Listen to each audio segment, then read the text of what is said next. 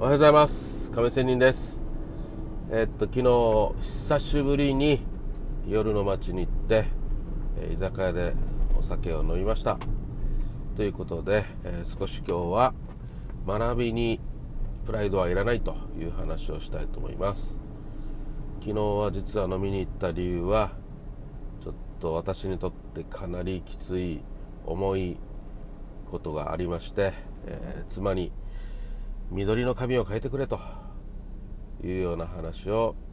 再度されたと、まあ、再度なんですけどね。はい。まあそれはいいとして、え、そういうことでかなり気分が落ち込んでまあ本当に迷ったんですよ。飲みに行こうか。友達と。でいつもねお世話になってる友達がいまして、えー、そいつと飲みに行こうかと思いながらもいや行ってもなどうせ自分の気持ちは決まってるしなとかね。えー、そういう話を、えー、ちょっとしまして、まあ、まあ、結果飲みに行ったんですよ。でですねこの飲みに行った場所もまた他の私の同級生の、えー、経営してる居酒屋に行きました。でこの私の同級生の経営してる人はかなり成功していましてですね、えー、その人の、まあ、まあ後で話します。のところに飲みにまし行ったということなんですが さあそこで私たちこの2人は飲みに行ってその経営者と少し話をしたんですよ飲みながら。でやっぱりいろいろこのもう一人ねいつもお世話になってるっていう、まあ、エース君としましょうね。エース君と飲みに行ったんだけどこのエース君はかなり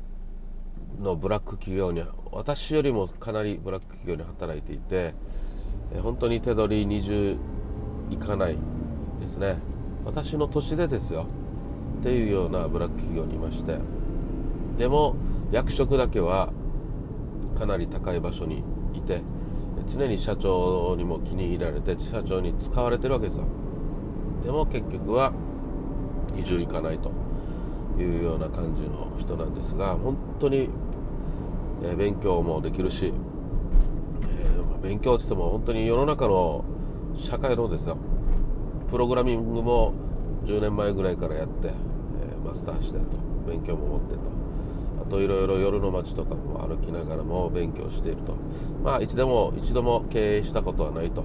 えー、起業したことはないというような人で、えー、本当にやりたいやりたいという話をしてたのでこの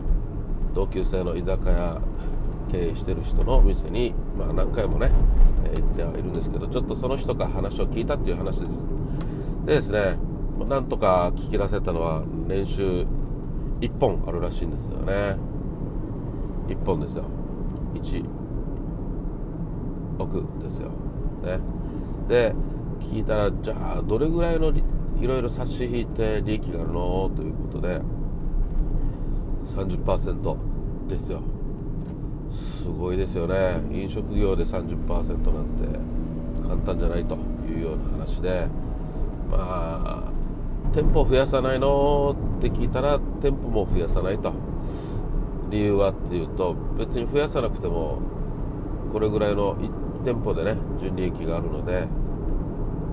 全然必要ないと。要は他の人たちの飲食業の店舗だったら2.5件分ぐらいのものを1件で稼いでるから別にやる必要もないという話なんですよ。なるほどと。こういうねぶっちゃけ話を聞けたの本当にありがたかったですね。でまた、えー、このじゃあ経営者さん居酒屋店長経営者さんをえっ、ー、とナース君としましょうね。ナース君。ナース君本当に1本練習あってということなんですがまあそこで、えー、またまたですね、えー、私の同級生でもまあなんだ小料理屋って言った方がいいかな、うん、そういう人がいて、えー、なんか最近お店閉めたっていう話をねしていたんでじゃあこいつなんでこのナース君に話したらいいじゃんとどうやって経営したらいいのかとかね。そういうことを思ったんで思ったんでそういうことをされたことあるのって言ったらないということだったんでここでやっぱり私が思ったのは今日のテーマである人に聞くってやっぱりね年齢がいけばいくほど自分の失敗とかはね人に話したくなくなる傾向が強いと思います。でもやっぱり、ね、仲間だからこそ聞けるはずなのになと思ってね、うん、やっぱりこういうねプライドが邪魔すると。もうもったいないよなと思ってこうやってね私みたいにただの勤め人なのでね経営者とか起業家とは全然違う。サラリーマンだから本当に素直に知りたくて、えー、ぶっちゃけ聞いたらいけないことかもしれんけど、ね、聞いたら答えてくれてという感じで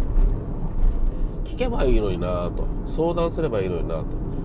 聞くだけ聞いてね取り入れるかどうかは、まあ、その人本人次第であるので、ね、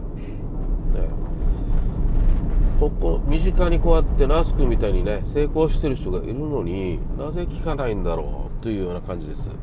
これ自分自身にも分かるんですよ。やっぱりいろいろこうやってね、え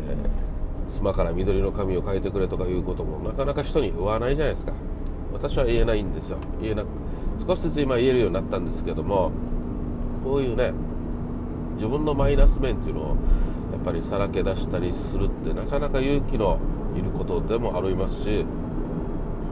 まあ人によっては別に大したことないからガンガン言う人もいるしという感じなんでやっぱりこういう感じでなるよなとプライドが邪魔したりねするよなということで勉強するのにやっぱりプライドはいらないと。いうような結論です、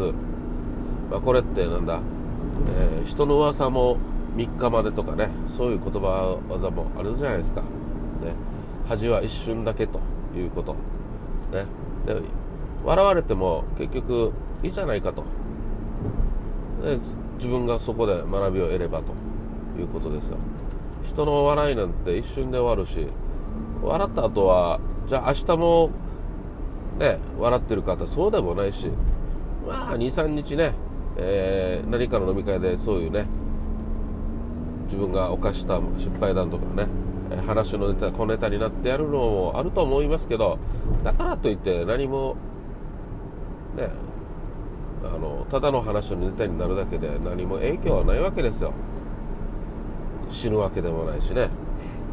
なのでまあそういう意味死ぬわけではないということを考えれば